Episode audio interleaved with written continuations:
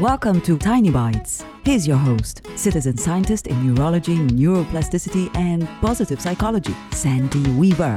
Do you worry? Have you been called a worry wart? What the heck is worry anyway?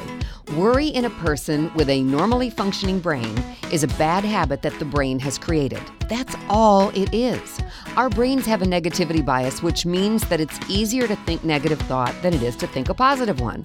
Over time, you have let the brain focus on potential negative outcomes, which created the tendency to worry because the brain developed the habit or pattern of focusing on potential negative outcomes. Has worry ever fixed anything in your life? No, probably not.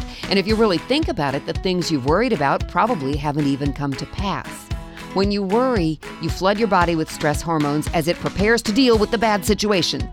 Put up your mental stop sign at the first sign of worry and do your best to think of a potential positive outcome instead of a negative one. Get in the habit of anticipating good outcomes instead of bad ones and watch your worrywart tendencies fade away. Subscribe to the podcast and share it with your friends.